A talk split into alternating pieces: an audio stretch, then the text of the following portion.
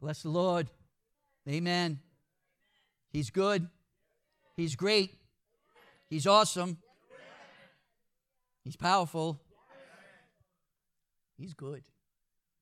Amen. Well, let's open in prayer. Father,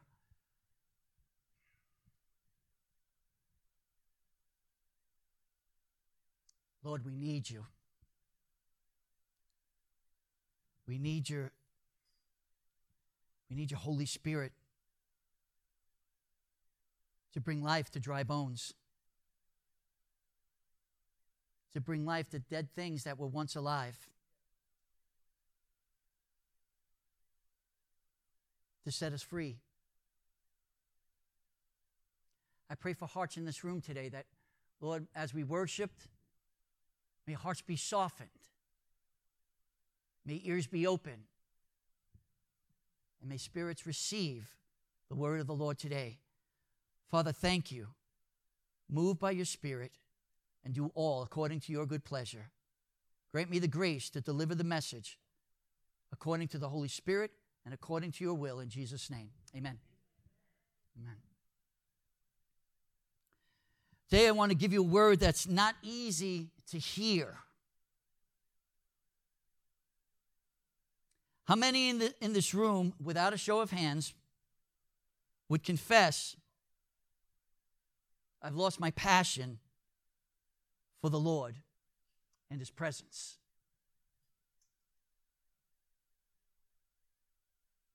I used to be in love with Jesus. Wherever Jesus was, I was. When the doors of the church was open, I was there. When there was worship, I was all in on it. Now I'm out in the hallway.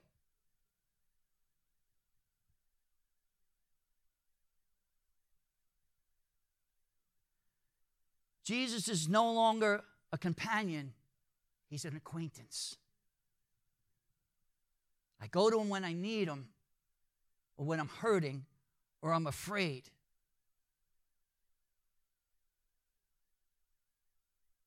I've lost my passion for the Lord and his presence. I've already said during the time of worship I'm already counting the songs. I'm already on to the next thing, and I'm not dwelling or pressing in to the presence of the Lord. I've lost my passion for His presence. I don't pray with zeal or compassion like I used to.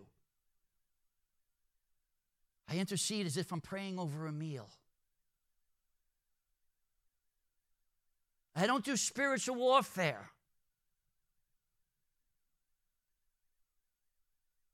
I don't bind principalities and powers.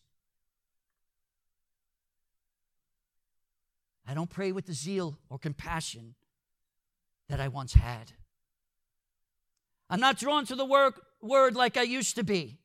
I pick up my phone more than I pick up the Bible. I look at the phone more than I look at the Bible. I search through my phone more than I search through the Word.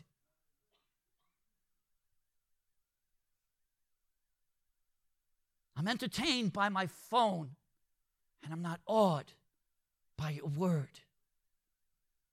I'm not drawn to the Word like I used to be. I used to ask the Lord for guidance or permission before making a decision. Now I go by my gut. I used to ask the Lord, is it should I do this? Should I do that? Should I go here? Should I go there? And I would wait for an answer. Now I just do it. I don't consult the Lord. I don't wait on the Lord. I don't reverence his decisions in my life. Now I just do it. I don't ask for permission, I just go. I don't ask for permission, I just do. I don't ask for permission, I just decide. And I let the chips fall where they may.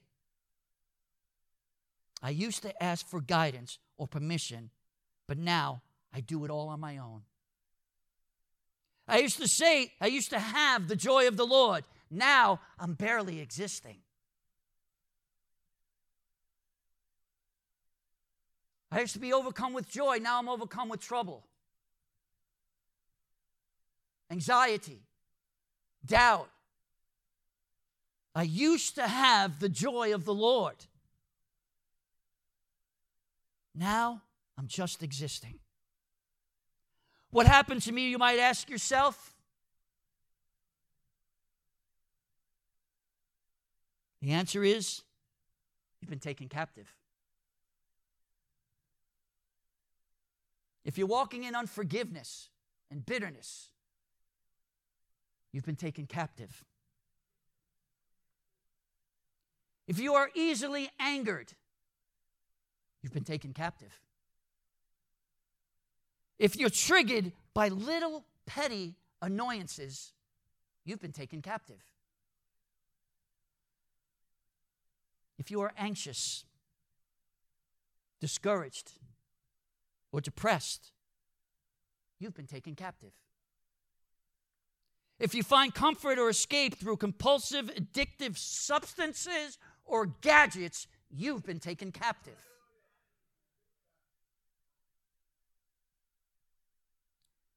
Jesus says in John 10:10, 10, 10, the thief comes only to steal and kill and destroy. I came that you may have life and have it abundantly.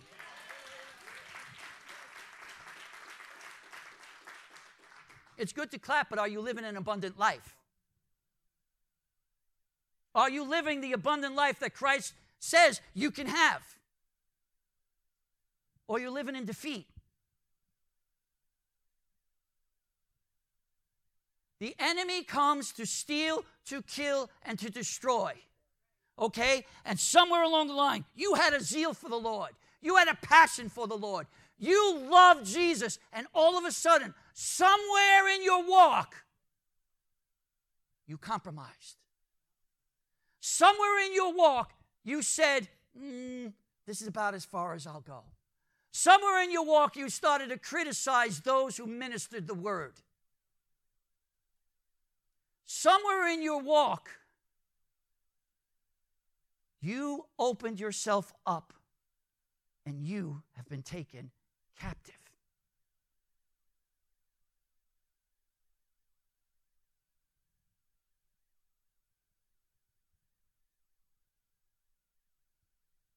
So when I ask these questions about passion and his presence, zeal in, in prayer, drawn to the Word, asking the Lord for permission, making Him Lord instead of making Him an acquaintance or an occasional buddy. We've been taken captive. And that's where we're at as a church. You see, here's America would not be in the position that America was in if the, if the church was a strong church. If God's people were strong, if God's people were strong, if the church was strong, then the things that are happening in schools and, uh, and, and, and, things that are happening in the streets, things that are happening sexually in this nation, all the perversion would not have come through if we had a strong church. But because the church is weak and God's people are weak, and people have been captured, the enemy can run in and overtake, overtake a society, overtake a generation, and overtake our children. See, Christianity is a serious thing. We treat it like, oh, you know, I'm a Christian. But then we do all non Christian things, and then people look at us like, what kind of Christian are you? Where's the power? Where's the glory? Where's the majesty? Where's the reverence? Where's the obedience? Where's the conviction? Where's the lifestyle? And because we've compromised and because we've surrendered the gifts that God gave us, the enemy has taken them and we're captured. It's like we're in a prison cell, right? Check this out. The gates open and all the weapons of our warfare around us, and we don't even know how to fight. We're more comfortable in the prison cell than we are doing, doing kingdom things. We've become complacent. And we've been, and we've been captured. Well, now that I've depressed you, I want to let you know this. I, look, it's a heavy word, but um, trust me, we're going to get through this. Me and you. Trust me, I had to walk with this word for days. All right? And if I'm still here, you're going to be here. But understand, look, if we don't if we don't if we don't get real with what's going on in our lives and we live this fake Christianity, if I'm if I have addictions, if I have if I have if I have issues in my life and I continue to leave these addictions and issues in my life, I thought Jesus sets captives free. I thought his grace is sufficient, his power is made perfect in weak. I thought Jesus heals. I thought Jesus delivers. Yeah, amen, he does. Amen, he does. But it's like Jesus said to the man at the well Are you willing to be made well? Are you willing? That's the thing. If you're comfortable in your complacency, then you stay stuck and captive. Now, Paul and Jesus knew the battle believers would face. Paul says this in 2 Corinthians 11:3. But I'm afraid that as the serpent deceived Eve by his craftiness, your minds will be led astray from the simplicity and purity of devotion to Christ. Paul is speaking to the Corinthian church and he has a concern for the, for the believers because he knows what they're up against. They're up against a devil that has studied you from the moment of your birth. He watched you. He watched what you put your hands to when you were weak. He watched the way you were, you were um, abused by your family, let's say. He watched what has happened to you in your life. He knows where you are weak. And he knows your vulnerabilities. And he tried to keep you from Jesus. But because he could not keep you from Jesus, now what he wants to do is defeat you in Jesus and make a mockery of you. And the thing is, is you can either let him or you can stand against him. Now, here's the thing. This is what Paul is saying here. Listen, I'm afraid that just as Eve was deceived by the, the cunning or craftiness of the serpent, your minds will be led astray from purity and dev- from simplicity and purity of devotion to Christ. What's Paul saying? Paul saying, really, um, it's simple to walk with the Lord by the Spirit, not by the flesh. Christianity's hard to walk in the flesh. Incredibly hard. It is incredibly hard to serve Jesus in your flesh. And so Paul is saying, Look, I know what's coming against you, and I know that the enemy is looking to capture you. But he says here, I'm afraid that you're going to be led astray, just as Eve was led astray, and you're going to forfeit the simplicity and purity of devotion to Christ. Jesus says this to Peter Simon, Simon, Satan has asked to sift you as wheat. But I have prayed for you. And when you return, strengthen your brothers. Now, a lot of times when I'm putting together the word, I have three different Bibles out because I'm looking at different translation. Sometimes I like the way it says it in one translation better than it says it in the other. Sometimes I get it more when I look at different translations. I'm like, oh, okay, so that's how it's being said. But that's what they're trying to, uh, to bring across.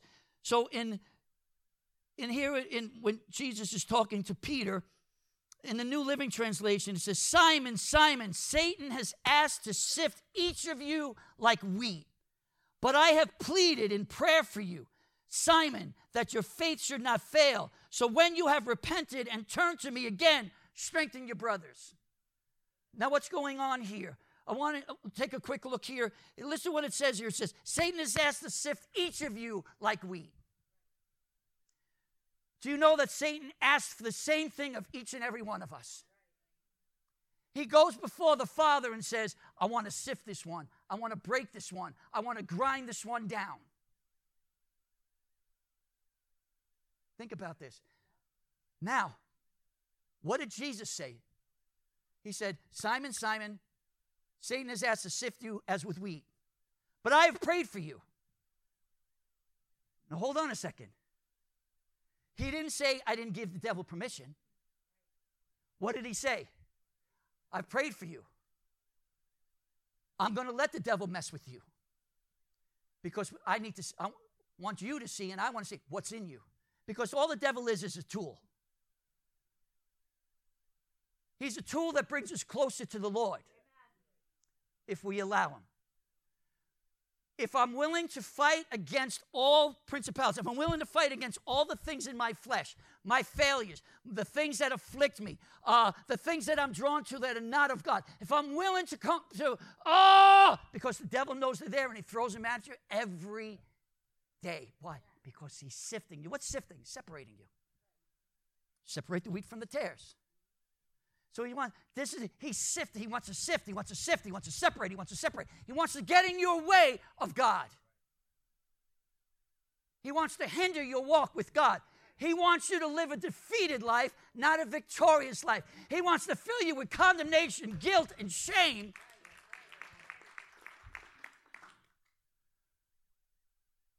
So that you'll surrender and give up and live a defeated Christian life. God, I'm sorry, Jesus and Paul knew what the believers would face. And so, as we find ourselves, if some of us are honest with ourselves, we'll say, Yeah, you know, I've really, I've put my hand to something I shouldn't have put my hand to, and now I can't. I'm addicted. Or I'm drawn more to something that's not right than I am drawn to something that is right. I feed my flesh more than I feed my spirit. I live in bitterness and anger and unforgiveness. I have resentment against people. And so we're living in captivity. And God wants to set the captive free. But the thing that sets the captive free is the captive has to realize that, hey, I'm captive. And then you got to be uncomfortable being captive. Look, you can be captive and be like, well, it's not too bad. You know, this bologna sandwich is great. The water's not too brown. I like living. It's not bad. If we got a place to sleep. If you're comfortable in your captivity, then you're playing Christianity and you're not being what it is to be a Christian. See, because a Christian is victorious.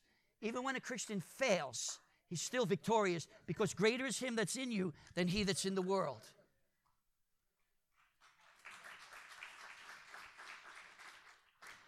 And it says that the Lord is even at your right side, that he will not let you fall. The blood of Jesus cleanses us from all sins. Listen to Psalm 34, verse 6.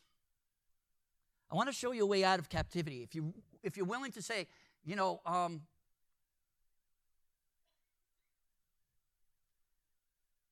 I'm bound. If you're willing to be honest with yourself, there's a way out. Psalm 34, verse 6 says, This poor man called, or this poor man cried, and the Lord heard him and saved him out of all his troubles. I want you to close your eyes for a minute. I want to read that to you again because I want it to sink into your spirit. This poor man cried, and the Lord heard him and saved him out of all his troubles. See, if you're uncomfortable with the lifestyle you're living, that's a good thing. If you're uncomfortable with the lifestyle that you're living, that's against Christ, that's a good thing.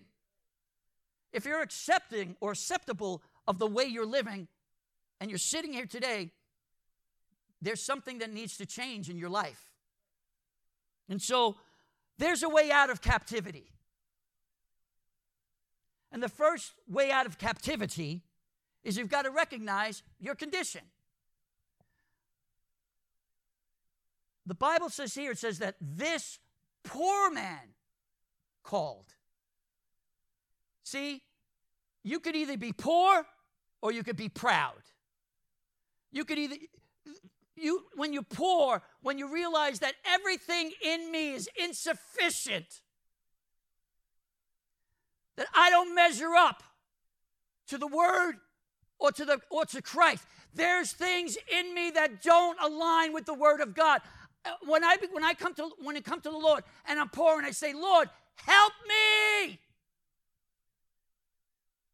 That's when I'm poor in spirit. Jesus, I need you more than I've ever needed you before. Help me. Jesus, restore to me the things that I have surrendered. Jesus, help me. That's a poor, that's poor in spirit.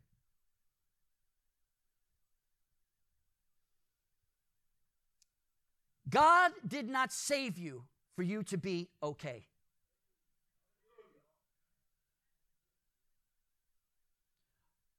Okay is an avoidance mechanism. It's actually a form of pride. How you doing? I'm okay. How's everything at home? Everything's okay. How's work? It's okay. How's your prayer life? It's okay. How's your marriage? It's okay. How's your kids? They're okay. How's your dog? Dog's great.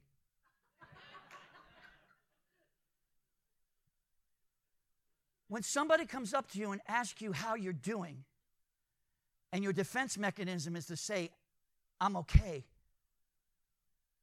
you're living in denial. You're, you're deflecting. You're putting up a wall. Now, I understand you can't walk around and blub, blabber to everyone in your life what's going on in your life. I get it. That's, that's really unwise. I get it. But if someone that you trust and that you've built a, a relationship with comes up to you and says, How are you doing? and your reflective response is, I'm okay, when you're not okay, that's not okay. Okay?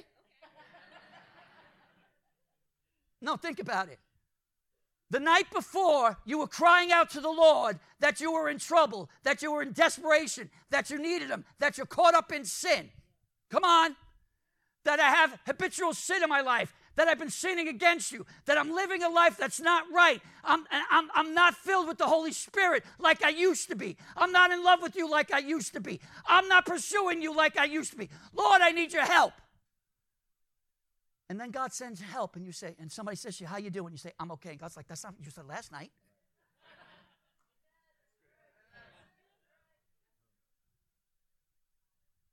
You called, you cried out. You weren't okay.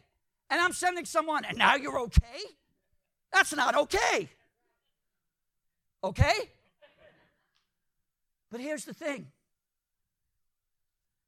See, the Bible says this poor man called. So you called out, and God sends someone, and the guy's like, Hi, I'm Stanley Stinkledork. How are you? I'm here to talk to you. Like, I'm not talking to you. So the next guy, guys, God sends Simon Stinkledink. I don't know. But he sent someone that you don't want to talk to. But that's the person with the word of the Lord. That's the person God sent to minister to you, but it doesn't meet up to your standards. Let me tell you something you're not poor enough. You ask for help, God sends help, and then you reject the help that He sends because it doesn't meet your standards. That's not the person I was looking. That's not the answer I was looking for. That's not, you know, what, what's this person doing in my life? You're not poor enough. See, when you're poor enough, Stanley Snorkeldink will become your best friend. Simon Stinkledork, you'll be calling him every time you're in trouble. Hi, Mr. Stinkledork. Yeah. Can we set up a meeting? Do you understand what I'm saying? Yeah, I'm using weird names, but do you understand what I'm saying? If God puts a person in your life and you connect with that person now that and you're you're opening yourself up and saying I'm not okay and you're allowing yourself not to be okay because the night before you prayed that you weren't okay and now the per- God says okay so he sent someone to talk to you to see if you're okay and you tell him you're not okay that's okay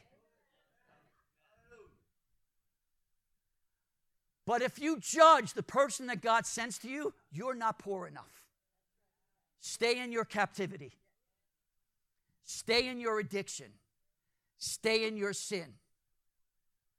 See, because the person that's willing to admit, I'm poor, I'm needy. Nobody likes needy people, I get it. But God does. I'm poor. Lord, if you don't do something in my life, then I'm going to live in the condition I'm in right now, and I'm going to face you in heaven with this condition. That's not okay. That's not okay. And so being poor is okay. Because what did Jesus say about being poor? He said, Blessed are the poor in spirit. Why? Because theirs is the kingdom of heaven. What's in heaven? God the Father, God the Son, God the Holy Spirit, myriad of angels, all power, all authority, all, all sovereignty, all mercy, all grace, all love, pure, pure, pure.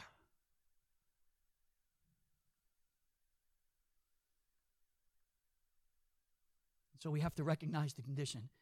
God didn't save you to be okay. Being poor in spirit is a confession that I am in need of God. I am in need, that I am in need of God to do something in me that I cannot do for myself. That's being poor in spirit. Unless God, you build a house, I'm laboring in vain that build it. Unless you deliver me, I'm done. Unless you heal me, I'm broken. Unless you raise me up from the ashes, I will live in the ashes. I cannot do it myself. So, being poor in spirit puts you in a place of heavenly accessibility. The way out of captivity is not being okay with being okay. Okay? Thank you. Thank you. The way out of captivity is not being okay with being okay.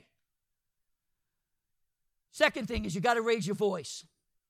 And there are two ways to raise your voice in frustration, which is aimed at those around us, where I vent, not upward, but outward. Where I curse the guy who stops in the middle of the traffic, traffic circle. Because how stupid can you be? That's frustration. That's frustration. Or when the little annoyances of being married, or instead of extending grace, we nitpick. Why? Because I'm frustrated with my life and I'm taking it out on somebody else.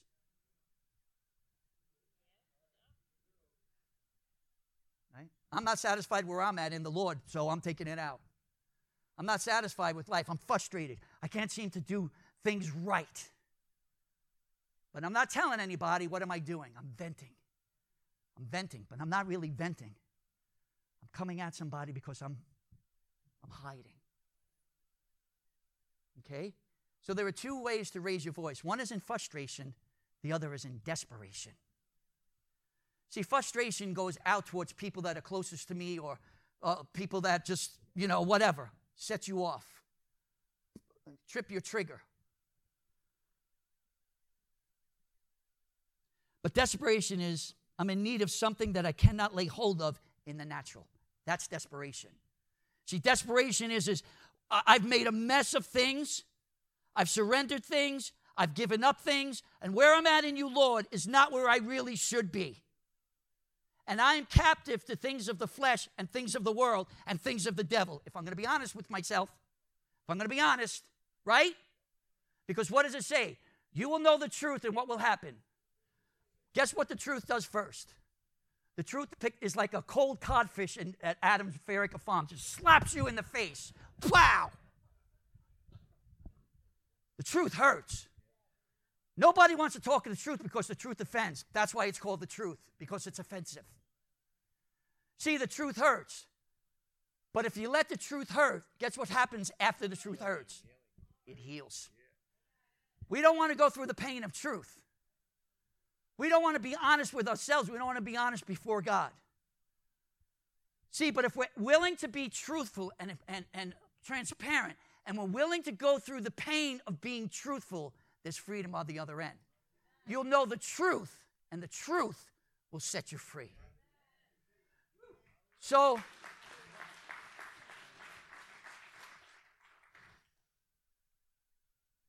you got to raise your voice.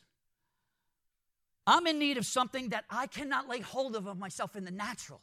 I've, I've tried, I've tried, I've tried, I've tried to do right, I've tried to, to let go, I've tried to clean up, I've tried to, to push things aside that I shouldn't. I've tried, I've tried, I've tried, I've tried, I've tried. I failed, I failed, I failed, I failed, I failed, I failed, I failed. Ah! Now I'm frustrated. Thank you. I'll pray for you too. But what happens in our frustration?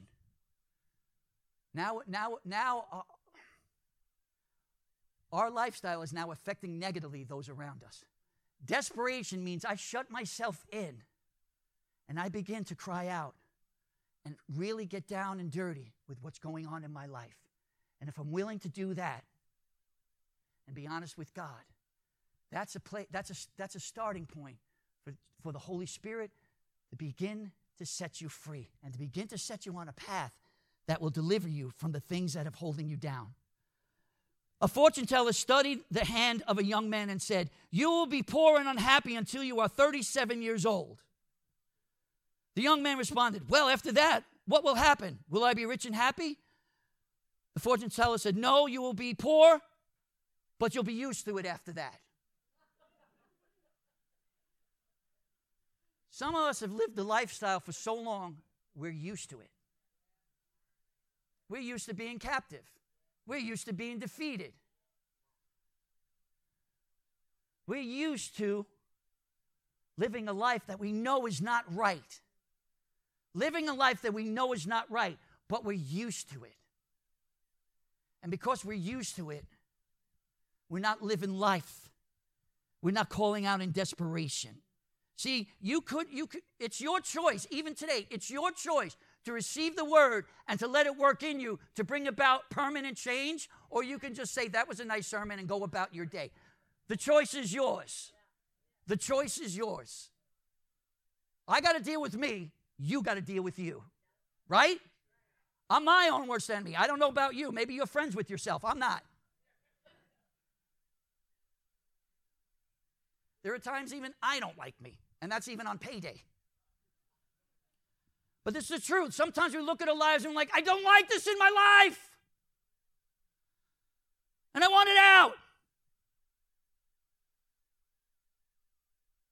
The journey to begin to get, come out of captivity is by raising your voice.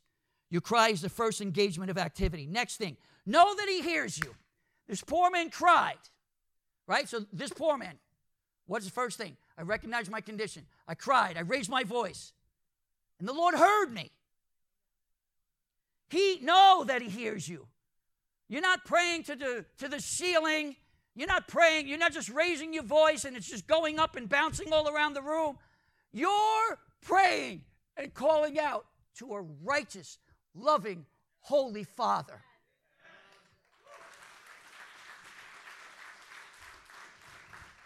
Here's the thing if God didn't hear you, how did you get here?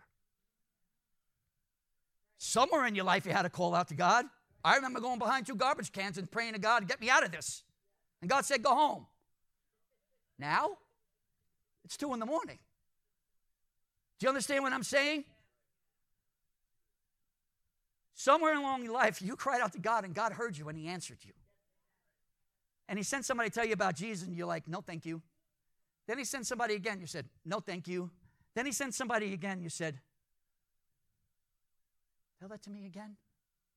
Say that again. And somewhere along the line, you accepted Jesus, and rest is history, right? But there's more history to be made. Amen? We don't stop just because I got saved. All right? We have to work out our salvation with fear and trembling. We have to become a sanctified people, a holy people, a righteous people, a people filled with the power of the Holy Spirit. We need to be able to walk, cast out demons, what does it say? What does it say? What does it say?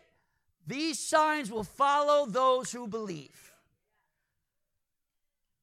They will speak in other tongues, they will cast out demons, and they will raise the dead. Jesus said that's the lifestyle that a Christian should be living. The cemetery shouldn't be as full as it is if the church was walking in the authority and the, and the power that, it, that it, it should. But I want to let you know. So here we are. Here we are. Know that He hears you. You're not alone in what has you bound. Your cries do not fall on deaf ears. Look, I could I can share my problems with other people, and all you get sometimes is just this real blank stare. Because you want to know the truth? Nobody cares. Everybody's going through something on their own. Big deal. Pick up your big boy pants and go to work. Nobody cares, and that's okay because that's reality. I got enough problems on my own. I can't fix me. Now, I'll listen to you sometimes. No, I'll listen to you and I'll empathize with you, but there's nothing I can do for you. I got enough problems of my own. Now, unless I'm anointed at that point, at that moment, and it happens that God, you know, he, the Holy Spirit quickens you and you begin to minister. That happens. And you got to be open to that. But in reality, if, if all I do is complain, complain, complain, complain, complain, guess what, man? That gets boring. It's cold. Nobody wants to hear it. You know, it's the same story, it's just a different day with different flies on it.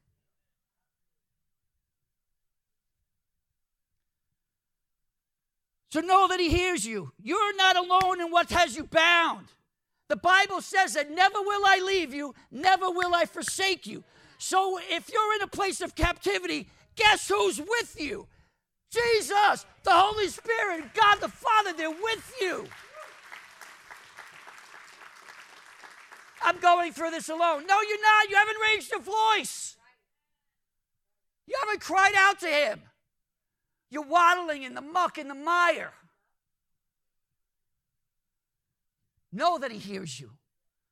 Listen to this in, in Psalm 86, verses 1 through 7. Hear me, Lord, and answer me. Listen to this. For I am poor and needy. Guard my life, for I am faithful to you. Save your servant who trusts in you. You are my God. Have mercy on me, Lord, for I call, for I call to you all day long. Bring joy to your servant, Lord, for I put my trust in you, Lord. Lord, you are forgiving and good, abounding in love to all who call on you. Hear my prayer, Lord. Listen to my cry for mercy. When I am in distress, I will call to you because you answer me. You have a God in heaven. You have a Father in heaven that cares about you so much that he silences the he- heaven just to hear what you have to say. Shh, tell the angels, the beings. Whew. Hold on, hold on, hold on. Do you hear that? What, Father? What? I hear a cry from one of my children. I hear them. All right, Let's call a meeting. Let's get this thing moving. You understand what I'm saying? He hears you. You don't have, you know, you have to you have to have the faith or you have to pray until something in your spirit releases and you know he heard me. He heard me. Okay? He hears the call of those who are captive. Hear me again. He hears the call of those who are captive. You think God's ashamed of you, or God's displeased with you, or God's disappointed with you. That's the language of the captivity. That's the devil speaking and keeping you captive. Those are lies. He hears the call of the captive. If not, how did he set Israel free? Okay, they called out for 400 years. I get it. But one day, one day, at the right time, he sent the burning bush. He sent a man named Moses. A uh, here's a, a stutterer. A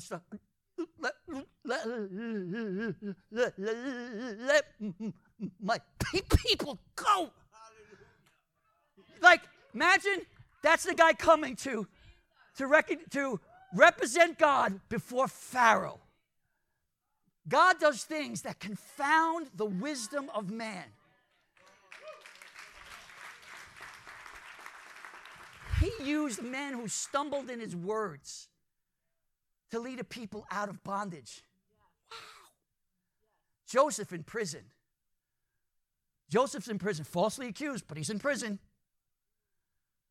Okay? Everybody that's in prison is falsely accused. I didn't do it. But anyway, he was with him and he blessed him. And he used prison, check this out, he used his captivity to make him into the man that God needed him to be, to set him above everyone else, and to become a prince in the place, and to preserve life on the earth through one man. God used a falsely accused prisoner. So God answers prayers. You have to know that He hears you. Think about it. Joseph is in prison. He's in prison for 13 years. He's not satisfied with his captivity, but there's nothing he can do about it until God answers. Sometimes you've got to let God do things his way. You think God is, is being slow on you. No, what he's doing is perfecting you and you and working on your character. Because if he sets you free too soon, you're going to go back to it. You have to get to the place where you loathe that thing so much that when he sets you free, you're like, never again means never again. You understand what I'm saying? That even when the devil tempts you, you begin to laugh. You're like, yeah, no, you had me with that, but I'm done with it. Okay? Let's bring this thing in for a landing. He hears the call of those who are captive. God has a plan. Every demon that comes against you, every situation that overwhelms you, every sin that hinders you, every stronghold that binds you, God has already planned your escape. Allow Him to do it His way. I want to say that again. Allow Him to do it His way.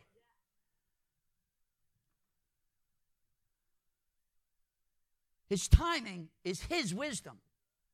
If He left, if He left the people of Israel bound for 400 years, if he left Joseph in prison for 13, if he allowed David to be chased by Saul and he didn't re- rescue him, what is he doing? Let him perfect your character. It was because of your character that you got into the place that you're in now. And he has to use that situation to perfect your character. Trust his timing. Trust his timing.